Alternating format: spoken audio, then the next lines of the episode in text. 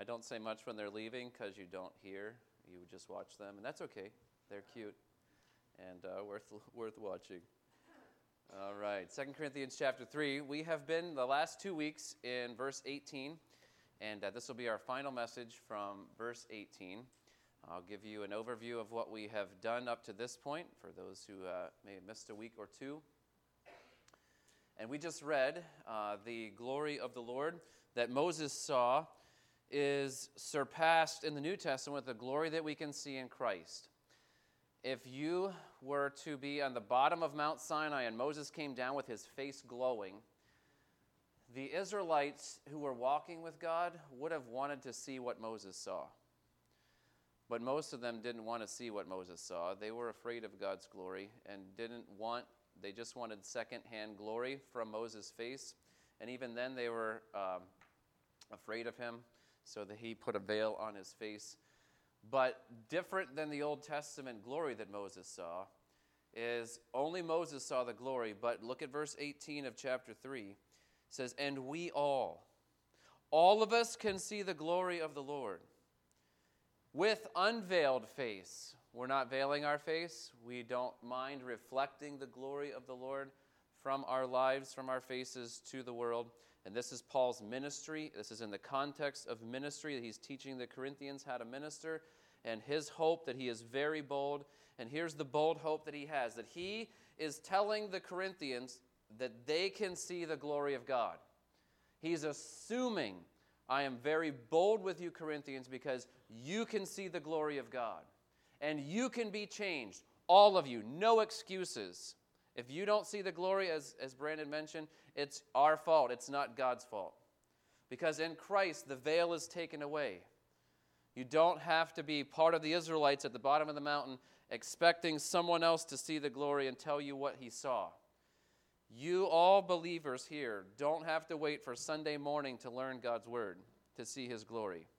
You need to see it all day, every day see it in creation, but see it very specifically in revelation in the Word of God, and see it most specifically in the Word of God with the person of Jesus Christ. This is how God shows us his glory. He showed it when first when Christ first came. Three disciples got to see what the glory of God looked like on the Mount of Transfiguration. And then it faded. Christ's glory faded. And the disciples, even Peter says later, I'm not even going to trust my own experience. I'm going to trust the Word of God. And if Peter wouldn't trust what his own, what he saw on the Mount of Transfiguration, he said, We have a more sure word of prophecy. We have a better way to see the glory of God than even we saw him in person on the Mount of Transfiguration. We all can see Christ's glory. So Paul is going to be very bold with the Corinthians. And the Corinthians need to be very bold with each other, who they all know Christ. If you know Christ, you can have bold ministry with other believers because they can see the glory of God. How are we changed? Look at the middle of the verse. We are being transformed into the same image. The same image of the glory of the Lord. Are you serious? We can look like Christ. We can talk like Christ. We can think like Christ. We can minister like Christ. Yes. Why? Because we can see his glory. We can be, it says beholding, that's ongoing. As you see the word transforming, that's ongoing. And as we are beholding the glory, he is transforming us. And how are we transformed? From the inside out, from one degree of glory to the other degree of glory. And the final phrase, for this comes from the Lord who is the Spirit. The Spirit of God that lives inside of us. And we're going to do a study on the Spirit of God at the end of this message. So the first half is this verse. The second half of the message, we're going to go back through all of the references to in 1st and 2nd Corinthians up to this point of what the Holy Spirit does for believers. And Paul has taught them. And the reason we're going to do this study is because progressive revelation, which means God gave his truth over time, and he's going to give the Corinthians truth. And so, as we're going to learn, as the Corinthians are reading verse 18, as we're reading it, what did they already know about the Holy Spirit? And he's mentioned about 14 times before this. Okay? So, we're going to read it kind of like we're, if we were in Corinth reading this passage, and the Holy Spirit, we've heard of him before, and we're going to do a brief study at the end of our message today on this. But we have to go back, so hold your hand here. And what was the glory that Moses saw? Very specific. Go back to Exodus 34. Okay, so hold your hand in 2 Corinthians. We'll come back to that at the end of our time together. It is no doubt that uh, the sun is brighter than the moon. When I went to shop for plants this week, we had to find some plants that can survive in partial shade or partial sun. So we look at the tag of all these flowers, and I know nothing, nothing about flowers. Everything I know about flowers, Fred has taught me, uh, and a few others, but main, mainly Fred. All right, and so I can't remember everything he tells me, and so and I don't keep all of the texts. So I go and I look at the little tag on the flowers and say, "Oh, this is full sun. Not going to work because I, ha- I need shade." But you know what's not on the tags of any plants that, uh, that are at Home Depot or Lowe's or wherever you get your plants? There's nothing about the moon full moon, uh, waning gibbous, or whatever f- phase of the moon that you want to plant. It doesn't matter. The moon provides nothing for your flowers or your plants. Why? Because it is not as glorious as the sun. Do you know how many full moons it would take to be as bright as it is right now outside? 398 million. It would our I'm sorry, 398,000. Uh, either way, 398,000 moons, 398,000 full moons to be as bright as the sun is right now, it would fill up the night sky. You would have that, uh, all you would look up and see all these 398,000 moons just to get as bright as one sun. The sun is glorious. The sun changes things, as we have seen the last couple weeks. But God's glory is greater than the sun. The sun was made on day four. And the earth, the, the world, the people of the world that deny a creator say that life is, is given to us by the sun. Well, why is the sun created on day four if life, if, if life is, uh, the sun is needed for life? The sun's not needed for life. Guess what happens in the future? You know what the Bible says in Revelation 21? There's no need of the sun. We have grown accustomed to the sun. We like the sun, some of us. Just enough of the sun, not too much sun. But we have grown accustomed to enjoy sunshine. That's how God made us in His image to enjoy light. But no one's redeemed, no one's changed or transformed by looking outside and seeing the sun. Without revelation, without Jesus, people could worship the sun, and many cultures do and have. Why? Because they think the sun is God and can give them life. It provides for their crops and their well being, their food. But we need something more than we need the sun. We need Jesus. We need to see him. We need to constantly see him and we need to submit to Him. Bold ministry because we can all see Him. And if you're talking to a believer and trying to minister to them, you can be very bold with them according to 2 Corinthians 3:12 because they can see him too. This is not secondhand sight like the people of Israel uh, at the base of the mountain where they're just told by Moses what he saw. They can see him. And we sang songs today that referred to seeing him. Almost, I, I picked the songs today. And every, at least one stanza in every song had, We can behold his glory. Come behold the wondrous mystery. Come look. When I survey, when I look and gaze at the wondrous cross on which the Prince of Glory died. We can all see him. Why? Because the veil is removed in Christ as we turn to him. Here's a summary and we, I meant to ask you to quiz you to see if you remembered this. All right, at the end, I'm not going to show you that. I'm going to see if you remember it. All right? So say it with me see him, submit to him, show him. We see him by beholding his glory. We submit to Him as the Holy Spirit changes us, and then we show Him to the world from glory to glory. We're being changed. That's what 2 Corinthians 3:18 says. See his glory, submit to him, and then we can show him. You cannot submit to him and show him without seeing him. We don't come up with on our own or what the world says what they think God should be like. No, we have to look at the word and see what God is like. And many people can see him, but they won't submit to him. And they've heard the gospel time and time and time again, and they won't submit to him. So if you don't submit to Jesus as Lord, you won't be saved. That's Romans 10 9. But if you won't, if you'll confess that Jesus is Lord and believe in your heart God raised him from the dead, you shall be saved. So what is Jesus is Lord? That's a submission to him. The Holy Spirit, we know from John 16, is drawing people and convicting the world of sin and righteousness and of judgment. They're showing the world that Christ is the way, the truth, and the life. The Holy Spirit's drawing people to God. But no one is saved apart from submitting to Jesus as Lord.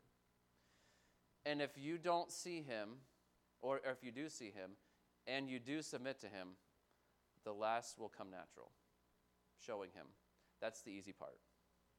The problem is, we're not showing him, and we wonder what's wrong. What's wrong with me as a Christian if I'm not ministering boldly for Christ? Well, I'm going to ask you, how much are you seeing him? Are you seeing more social media than you are of Jesus? Then the priorities in your life are probably backwards. Are you seeing more of your friends' posts, more YouTube, than you are his glory? Oh, the world is attractive. The world is deceptive. Satan's one of his major tactics is to distract. And when you are opening your Bible and reading, are you distracted? Because I was distracted this week. I have a graduation party, and I got a lot to do at my house to get ready for a party. And I'm trying to read the word, and I'm thinking of my to do list that just kept growing. Like, oh man, one more thing, one more thing. I don't know how I'm going to get it all done. I have to turn off the to do list mentally and say, you know what? That to do list is not as important as seeing Him. I have to see His glory every day. I have to meditate on what I saw about Him throughout the day because I'll get discouraged and distracted and um, even despairing without seeing Him. So if you're not showing Him, then you're probably not seeing Him. The second thing is you might be seeing Him, but you're not submitting to Him. How do you know? Well, ha- when was the last time you changed something significant in your, in your life because you saw that it displeased God in the Word? You read the Word and you thought, wow, I did not even know I wasn't supposed to covet. And I am really struggling with coveting. It's a private sin that no one can see, but God is, the Holy Spirit's hammering me as a Christian for coveting my neighbor's wife or, or uh, property or house or whatever else, my neighbor's things, someone else's things. And that's just one example of not submitting to Him. And when we see His glory and we won't submit to Him, we wonder why we don't show Him. Because we're obstinate. Why didn't the Israelites show Him? Because they were a stubborn and stiff necked people. We're a lot like them. We're cut from the same cloth. Even though we can see Him, we often don't submit to Him, especially when it's hard, like loving your enemies. Oh, no. No, no, no. I'm not going to do that. There's clear exactly what you're supposed to do, and you won't do it. Okay, you're not submissive. You're not going to show him. So, what we have in Exodus 34, to summarize, we have the first of eight uh, descriptions of the glory of God that we cannot be like because we can't be the I am. All people try with the internet to be omnipresent or omniscient, to know everything, to be everywhere at once. You can't do that. You can track your kids and their phones, and you're still not going to be know everything about what they're doing they can get around it. I guarantee. They need to see and submit to God, and they need to show God's glory themselves. Okay? We are not God. We are not the I am. We are not the self existent, need nothing, need no one type of cr- creature because we were created. We need something. We need air, we need oxygen, we need sleep, we need food, we need people. We are such a needy people. God needs none of that. He is the I am. Okay, so you're with me in Exodus 34. The two things that we're going to look at today at the end are going to be two other things that is solely like God, and, and the middle five are the things that we have to reflect. The moon's only glory, and the reason I use the moon as an illustration, the moon's only glory comes from the sun. If the sun didn't exist, we would not see the moon, except if maybe it came in front of a star. That's it. There's no radiant from the moon itself. All it is is a reflection. And if you can think of your life as the moon, Jesus Christ as the sun, our whole job is to reflect him. That's it. Just keep reflecting Jesus. How do you reflect Jesus? By facing him, by seeing him, submitting to what you see of him, and then you're going to reflect him. Then you'll show him. So let's read Exodus 34 and uh, in review. So, Exodus 34, Moses wants to see the glory of the Lord. The Lord passes before him in verse 6 of Exodus 34 and proclaims Here's what you're seeing, Moses. The Lord, the Lord, this is Jehovah, the I am, the self existent, covenant keeping God. The Lord, a God merciful and gracious, slow to anger, and abounding in steadfast love and faithfulness, keeping steadfast love for thousands, and forgiving iniquity and transgression and sin. And we've looked at these so far. Those five, six things, the, the last five that we just read, are what we need to reflect. But who will by no means clear the guilty? This is what we can't reflect. Visiting the iniquity of the fathers on the children and the, chi- the children's children to the third and fourth generation. Moses' face is glowing after he sees this and uh, hears God proclaim. And what is Moses' response in verse 8? Moses quickly bowed his head toward the earth and worshiped. You know what Isaiah, when uh, we, we sang about Isaiah's holy, holy, holy, you know what Isaiah's response was? Same exact thing. Bows his face to the ground and worships. You know what we're, we're going to do when we get to heaven? We're going to bow our face to the heavenly ground and worship. And it's going to be perfect. Perfect worship. No distractions, no sin, no nothing that will eh, hinder our worship in any way in heaven. Submissive to others in heaven. Until then, we need to this is a process, right, that we saw in 2 Corinthians 3. We need to keep exposing ourselves to the glory of the Lord constantly, daily, as much as much of God's uh, glory as we can get in our, in our hearts, in our minds, to keep our hearts and minds soft and learning and meditating on Him. Okay, so what we're going to do uh, is uh, I just have a chart here of the attribute from Exodus 34 and then our growth. And this is a review down to uh, the seventh and eighth one. So I am, the Lord. And how do we grow in, ref- in uh, understanding this? Because we can't reflect the I am. We try, but we shouldn't. We, because He is the I am, we need to be dependent on Him. Okay. Second, God is merciful and gracious. Can we be merciful and gracious? Absolutely. So we talked about that, and we are merciful and gracious. One word: compassion. Have compassion on those uh, who are needy. Slow to anger. Oh, we all struggle here, especially when our to-do list isn't getting done as fast as we wanted it to get done. We can get angry quickly, and we need to be slow to anger and uh, we looked at Christ. Uh, you can go back and listen to the last two messages. And our growth, we need to be growing in being slow to anger. Um, fourth, loyal love, that's steadfast love and faithfulness. Can we reflect this? We sh- should and can be loyal, uh, loving, and faithful. And we saw that at the cross, that Christ was perfectly loyally loving to sinners. While we were yet sinners, Christ died for us. Loyal love for any. Our loyal love, our steadfast love, is available to, the text says here, to the thousandth generation, or to thousands. Thousands of generations, that means anybody. So we can't have any categories of people that we say, I will love and show loyal love to everybody but. Nope, that's not reflecting God's glory. So loyal love for any, and then forgiving any sin. Any sin, and that is, uh, you see there in uh, forgiving iniquity and transgression and sin. That word transgression is the idea of rebellion. someone who knows what's right to do and they break God's law anyway.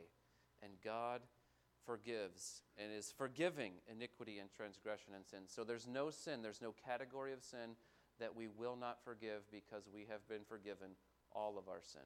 So we can forgive any sin. Now, the last two, 7 and 8 today, we cannot reflect because we aren't God. So the first one and 7 and 8, we cannot reflect. So we have to grow some other way than reflecting these because we try to be the I am and we realize we can't. We wear ourselves out. And, but we can and should because if you look, if you compare 2 to 6 with the fruit of the Spirit in Galatians 5, it matches pretty well. If you match that with the description of love in 1 Corinthians 13, it matches pretty well. Why? Because we can and should reflect the character of our God this way.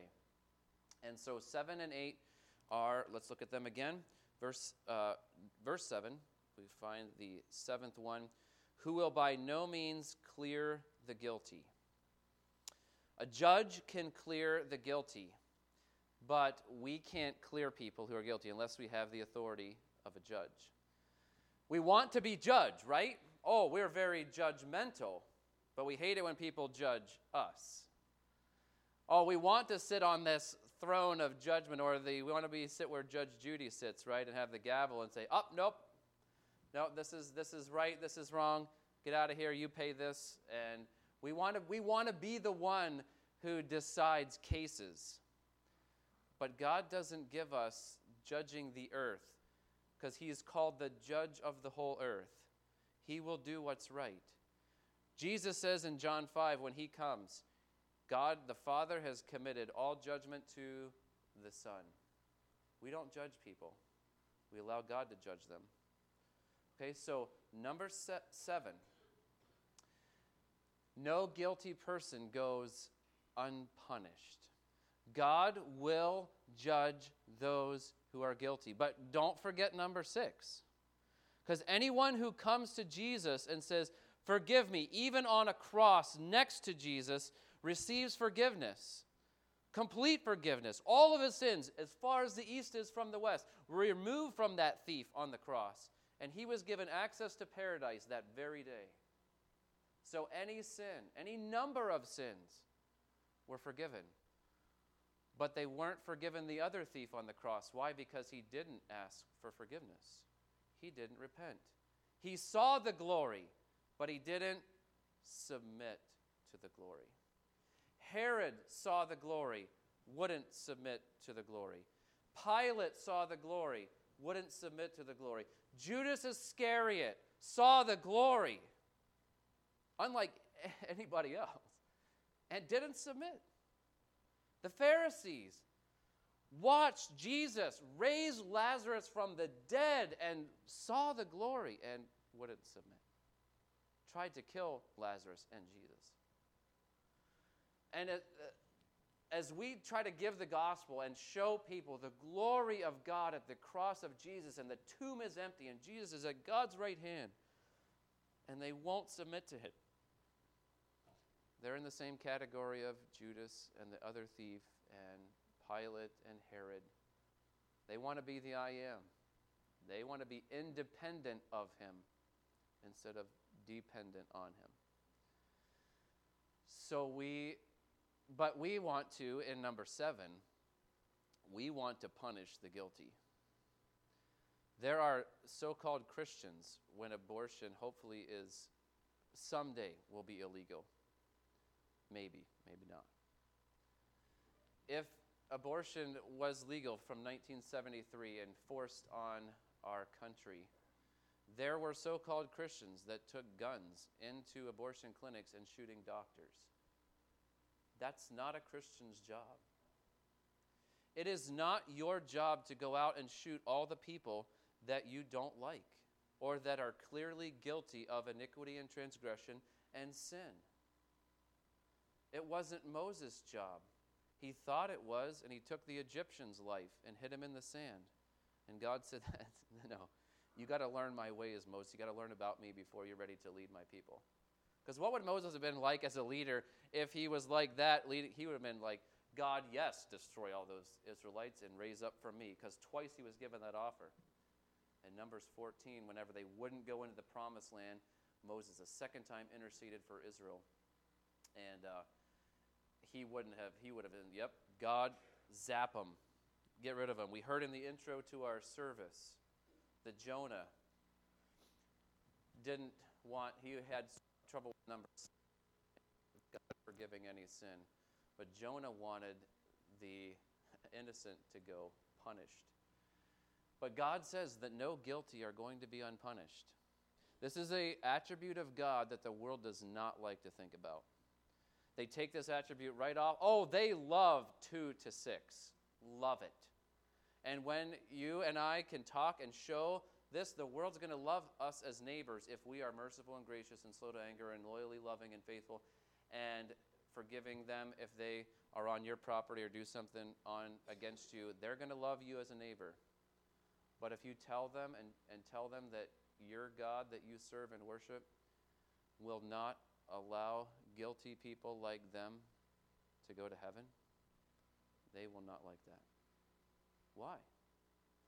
Because we want to think that even though we're guilty, we will go unpunished. Well, the attribute of God here in verse 7 is no guilty person goes unpunished. Numbers 14, Moses interceded for the disobedient Israelites, and God responds to them. I'm going to read that for you if you want to join me in Numbers um, 14, verses 21 to 23. Numbers 14. Keep your hand in Exodus 32. We'll come right 34. We'll come back to it. Numbers 14, this is when the Israelites would not go into the promised land. They were a couple days' journey away.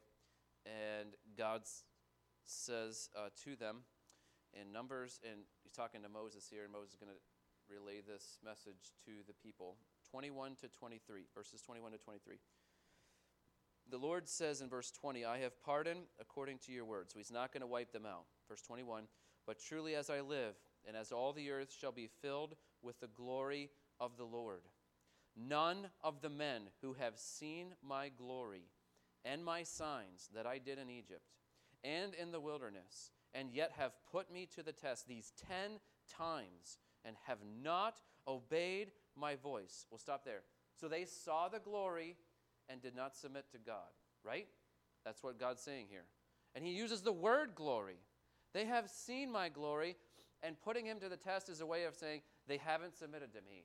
Another way of saying they haven't submitted is here it says, they have not obeyed my voice. Verse 23 None of them shall see the land that I swore to give to their fathers, and none of those who despised me shall see it. When we see the glory of God in the person of Jesus, and we won't submit to every teaching that Jesus gave us, we are despising God. Whoa! I'm trying to be as bold as the text of Scripture here because you can see the glory. You can see what God revealed to the Israelites and why they could not go into the promised land. What was their judgment? 40 years of wandering, every single man except Joshua and Caleb dies. Doesn't matter if they were healthy, doesn't matter if they were 20 years old, they're 60 and they're still in good health. Nope, they're they're going to die. Thousands of, I think we, I calculated 83 deaths a day.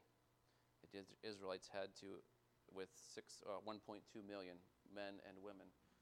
1.2 million people had to die in 40 years, and they were having a lot of funerals. And every funeral reminded them, we disobeyed God. All the children, the next generation said, if they were learning, when we see the glory of God, we better obey him. And the next generation that inhabited the promised land, whatever God said to them, you look, read the book of Joshua, they're obeying God. They're hearing from God, they're obeying. But God doesn't have the guilty go unpunished. Jesus, at his first trial, when he was asked if he was the Christ, the Son of God replied, You have said so. In Matthew 26, 64, but Jesus says this, But I tell you, and he says this to the Jewish um, audience. But I tell you, from now on, you will see the Son of Man seated at the right hand of power, powers capitalized, and coming on the clouds of heaven. What was Jesus claiming there to the uh, Jewish um, Sanhedrin, the Jewish leaders there? You know what he's claiming? I am God, and I'm going to be seated right next to the Father, and someday I'm coming again. And they said, You're blaspheming. And they're hitting him, beating him, pulling out his beard. What is God going to do to those people who pierced him? Let's look at, I'll, just read for you Revelation 1 7. Revelation 1 7 is a revelation of Jesus Christ. And when Jesus comes back, John gets an image of uh, who, uh, at the very beginning of the book, Revelation 1 um, 7 says, Behold, he is coming with the clouds, and every eye will see him, even those who pierced him. The people that pierced Jesus, that beat him, that pulled out his beard, are mentioned in the book of Revelation as seeing Jesus when he does come again. So, so when the Jewish people saw Jesus and saw his glory, this is pretty much what they did. We don't want to see. You know what Orthodox Jewish people do today when they get to Isaiah 52 13 to Isaiah 53? This is what they do. They do not read it. They can't read it. Why? Because it shows them a Jesus that they're rejecting, a Messiah that is clear. And we heard about him last Wednesday. What is God going to do with the people that rejected Jesus? None who are guilty will go unpunished. Why? Because this is his glory. This is who God is. No guilty person is unpunished. We could read Revelation 19 or Revelation 20 about the great white throne. All the dead, small and great, are going to be resurrected and stand before, before Christ. And if their names are not written in the Lamb's book of life, they're cast into hell, the lake of fire, for all eternity. No guilty person unpunished. No world dictator, no abusive father, uncle, nobody who has gotten away with crime is going to go unpunished. No one who takes advantage of people, no liars, no cowardly will have their place in heaven. Revelation 21 says they'll all have their place in hell. No guilty person unpunished. We, however, cannot punish the guilty. This is a, this is a God thing. This is God's right because He has all the wisdom, He has all the power, and it will be very obvious when He comes in power and great glory. No guilty is unpunished. So we are to give the good of verses or numbers 2 to 6 here, but we can't reflect this. Instead, how should we respond to this? No secret sins. None. No secret sin between you and God. Why? Because the guilty will not go unpunished. Why am I bold to say that? Because you can see him. You can see his glory. You know that one day all of your sins that have not been confessed will be exposed. Why? Because this is the character and glory of God. He will not pardon the guilty. He will pardon, though, verse 6, or number 6 here, any sin. So you better ask for forgiveness and repent in humility. Because if you don't, the guilty will be punished. And you can see that. You can see his glory. You can read the Bible and see that the guilty were, were punished. And if they weren't punished by human punishment, there will be a punishment one day, and Revelation 20 tells us about that. You can read it, you can see his glory. So you better confess your sin to him. This is how we respond. It is not reflecting a vengeful taking vengeance. In, in fact, Romans 12 9 tells us not to take vengeance. It's, it's the Lord's, and He will repay. It's a quote from Deuteronomy 32 35. It's also referred to in Psalm 91 1, 1 Thessalonians 4 6, and Hebrews 10 30. All of those passages tell us it is not our responsibility to take God's vengeance, it is God's responsibility. Old Testament, New Testament. So He doesn't let the guilty go unpunished, so we better confess our secret sins to Him. Look, look at Psalm 139 and say, God, search me and know me. If there's any wicked way in me, you lead me in the way everlasting. And God, if you show me anything, and as you and I open our Bibles on a regular basis, we're looking for His glory, expecting to see that we have fallen short of that glory, and we're expecting to ask for forgiveness. Number six. Knowing if we won't ask forgiveness, we will be punished. Not an everlasting fire if we are believers, but we'll probably lose rewards.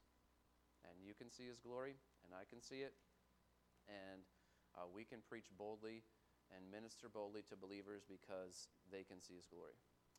And then, number eight, our sin affects other people. This might be a confusing last um, description of who God is.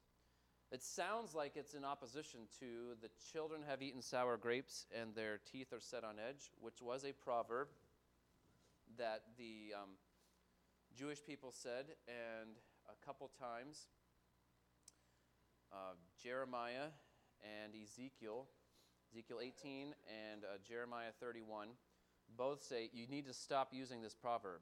That is not true. God is not punishing children for their father's sins. However, if I was going to warn you as a father, don't sin against God. Don't have secret sin against God. You know why? Because that sin will affect your kids. Ooh. It's one thing for God to judge me for my sin, it's another thing for my sin. And if you have grown up in an abusive home or had a friend whose father was a drunk, you're like, oh, oh, it's awful. They didn't want to go home. They cowered in fear and hid from their abusiveness. And those children have the effects of sin. How, how, where do the effects of sin go? Let's read the description of the glory of God in verse 7 of Exodus 34. He visit, visiting the iniquity of the fathers on the children and the children's children to the third and fourth generation. What is he saying here? Grandchildren and great grandchildren. This is probably to the extent of if, if my great grandfather sinned, and his sin really doesn't influence me because it's likely I didn't know him. Uh, but if my grandfather or great grandfather was a drunk or an addict or a habitual liar or fraud or he was a gambler or any number of sins that just is going to affect everybody around them, we may have financial poverty because of the sin of my parents or grandparents. Your sin affects people around you. This is part of the glorious character of our God. So, what does God do? He warns parents, grandparents, and even if you have great grandparents, that's probably the extent of your influence on the next generations. Okay? It's usually grandchildren and maybe great grandchildren. But that's who you're going to influence. And if they're around you and you give them really awful, ungodly, against Psalm 1 advice. You're a scorner, you hate God, you're an atheist, whatever, or you're just uh, giving excuses for your sin, and people have to, that want to grow as Christians, they have to avoid you, or everything you say, they have to take it with a huge grain of salt, or they just delete it because they realize you're not a good influence on your life, on my life. That's how sin affects others. So God has a warning here for those he visits the iniquity of the fathers on the children's children to the third and fourth generation. Do we see this around the life of Christ?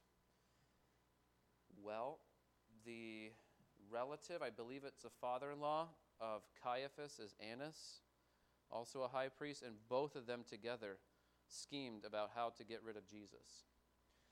Paul, the Apostle Paul, probably knew about Jesus. He's maybe a teenager, maybe even younger than that, the time Jesus is crucified.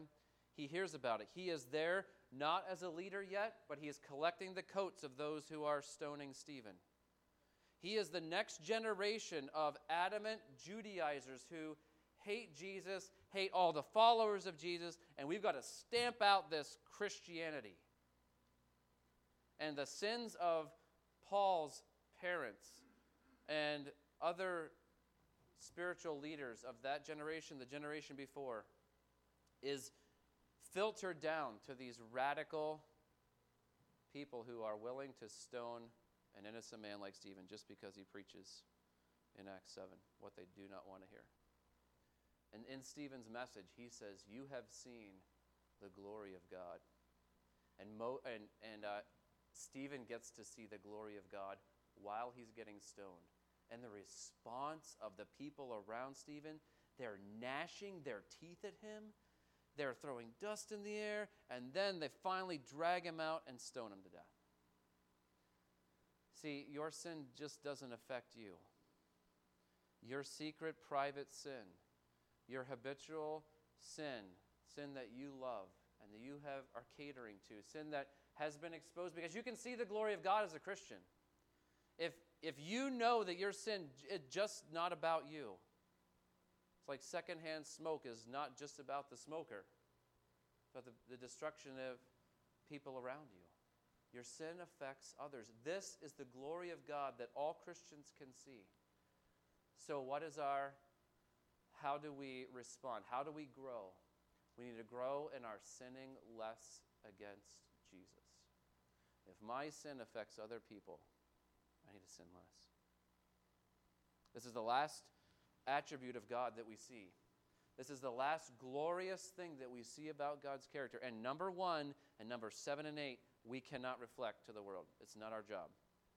But we need to learn and we need to know the glory of God and not reflect it, but show dependence on Him in number one. And then number seven, confess our sin to Him because He will expose all of our iniquity and transgression and sin, also realize that our sin affects other people. Those even to children or grandchildren, third generation, and great grandchildren will be the fourth generation. Your sin affects other people. Take your sin seriously. All right, so how are we changed? Let's go back to First uh, Corinthians or Second Corinthians and I'm just going to briefly just show you what the Holy Spirit does for us. As we go back there, around Jesus' crucifixion, I told you that Jesus shows us a perfect representation of, of not clearing or visiting the iniquity of the fathers. Pilate washes his hands and says he is innocent. The Jewish leaders respond with, His blood be on us and on our children. They're taking responsibility. In Matthew 27 25, they say those exact words we will take responsibility for killing Jesus and we'll put that responsibility on our kids too. And when Paul, and Peter and Paul and Stephen later preach in Acts 3 and 5 and 7, they call out the Jewish leaders and say, You have killed the author of life, the prince of life, the glorious Messiah. You have murdered and betrayed him and murdered him. And the way they respond is, you're laying this man's blood on us. They actually took the blood on them. And that they're, when, when confronted later, they didn't want to be responsible. God visits the iniquity of the fathers to the third and fourth generation. Fathers, grandfathers, and great grandfathers, you better think before you sin. Your sin doesn't just affect you. So we are changed as we see the glory we see our God on the left side and we respond in growth. This is a gradual growth. As we see Him, we're changed from glory to glory. How are we being changed? From the inside. Who's living inside of us as Christians? It's the Holy Spirit. When does He come? He comes at the moment of our salvation. So, the moment we turn from our sin, we see the glory of Jesus and the empty tomb, and we submit to Jesus as Lord. He is my Savior, He is my King. I want Him I want him to, to forgive me. I believe everything the Bible says about him. We're born again. We have the Holy Spirit living inside of us. And the Holy Spirit now takes the Word of God and the glory that we can see in the Word, and He starts changing us from glory to glory to glory to glory. He makes us look like Numbers 2 to 6. He helps us learn from Jesus is the I am. I better depend on Him. How do I show dependence? Like, I probably better pray, better read the Word, better meditate on God's Word day and night. Yeah. I better take my sin seriously, number seven and eight. Yeah, because God is willing to judge and will judge. So the Holy Spirit changes us. Let's go back to 2 Corinthians 3. So we are being transformed into the same image, the same image of Jesus, from one degree of glory to another, to another, to another. This is a gradual, lifelong process from the moment of salvation till God takes us to heaven, and that's glorification. We're not going to need change then. We'll have glorified bodies, we won't struggle with sin. For this time, from the time of our salvation till the time of our physical death, this process should be going on. What's this process? See Him, submit to Him, show Him. So, the Holy Spirit is the person, it's not a force. He's not, can, he cannot be used for evil, as you see Darth Vader and Obi Wan.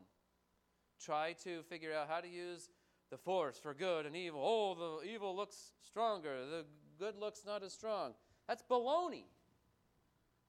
In Revelation, the evil is not even close to being as strong as the righteous. It's not even a fair fight when Jesus comes. We're on white horses behind him, and we don't even have to touch a sword. Sword comes out of Jesus' mouth and kills the billions of rebels on the earth. And then, as the sand of the sea in Revelation 20, when Jesus is ruling and reigning on earth for the thousand years, as the sand of the sea, the righteous are surrounded in Jerusalem, and all does, fire comes from heaven and devours them. That's all the Bible says. Again, probably billions of people destroyed. It's not a fair fight. It's not, oh, evil and good is so close. It's no. We have to think. We have to see the glory of God. He is the creator, He is the sustainer, He is the judge. How are we changed? By the Spirit of God. I did not. Oh, I'm just going to give it to you all at once. Okay, so if you did this study, as I encouraged you to do three weeks ago, this is what you would find. The Holy Spirit of God. All I'm going to do is read these, and we will we'll close. In 2 4, 1 Corinthians 2 4, and this is what the Corinthians would have known when they read, the Holy Spirit changes us. He's the one who transforms us. Okay? Here is what they already knew. They could look back at the letter, 1 Corinthians, they could look back at 2 Corinthians up to this point and realize the Holy Spirit does a whole lot for Christians. Oh, yes, He's active. He's doing this, and He's doing this for us too. Controls speech. In, in particular, He controls preaching in 1 Corinthians 2 4. He reveals God's truth. You see that in those five verses of chapter 2, 10 to 13, 10 to 14. He indwells, he makes every Christian's body the temple of the Holy Spirit. We see that in 3:16, again in 6:19. This is why we should not commit immorality. Okay? That's 6:19. For uh, 1 Corinthians 6:11, this is a glorious verse. The Holy Spirit is the one who washes us. He washed us at the moment of salvation. He sanctified us, made us holy, and He justified us. To, to um, summarize it, He makes us right with God. Without the Holy Spirit, none of that happens. The Holy Spirit, at the moment of our salvation, He makes us right with God. 740, at the end of Paul's lengthy chapter about uh, marriage and remarriage and singleness, uh, he says, I even have the Spirit of God. So he forms an opinion uh, that in, in Paul. 1 Corinthians 12, 3, talking about the um, spiritual gifts, and they're magnifying. No one can say that Jesus is Lord without the power of the Spirit. And no one can say Jesus is accursed um, with the Spirit. Okay, so the Holy Spirit magnifies Jesus as Lord in the life of the believer. A lengthy passage there, 4 to 11, he's mentioned several times, and he is empowering believers to strengthen the church. The church is stronger as uh, believers are submissive to the Spirit. 12, 13, top right column there. He immerses us, he, or, or calls us baptized in the body of Christ. That happens at the moment of our salvation. It has nothing to do with water. He immerses us or puts us in the body of Christ. 14, 2, he uh, speaks, and this is the asterisks here are uh, warnings and not necessarily uh, what we should do. So you can go back to 14.2 and 14.12 and the people that were trying to show the Spirit in a way that wasn't, um, wasn't right. So that's what uh, 14.2 and 14.12 are about. 2 Corinthians 1.22, he guarantees that we belong to God in Christ. He is our guarantee. 3 3, in the same chapter that we're in, he recommends us to other believers. 3 8, he gives life to us. If we're born again, the Holy Spirit gives us life. 317, he sets us free to see God's glory. And then 318, he transforms us. Why wouldn't you want to submit to him? It doesn't make any sense. Like here's the glory of God. This is a there's a book written called The Forgotten God, and this is a member of the Godhead that's forgotten. But this is probably the member of the Godhead who's working most for us right now in every believer. And we're bold in our ministry because everybody can see the glory of God. And everybody should be changing. No, nobody comes and exposes himself to the glory of God without showing that glory in life. And if you're not growing and you're not changing and you're not seeing Him and you're not submitting to Him, the church needs to come around you and provoke you to love and good works. Because everybody can see Him. And that's what Paul's doing here for the Corinthians, saying, You guys can all see Him. Moses only got to see Him, covered his face with a veil. When we turn to Christ, the veil's taken away, and we can all see Him. We can all be changed by the Spirit. And He has been working, and He has been doing all these things for you as Corinthians. He's been doing all these things for us as believers too. So let's submit to Him. All right, what's our outline? Three S's. We need to then, then. All right, now let's pray for grace to do that. Let's, let's pray.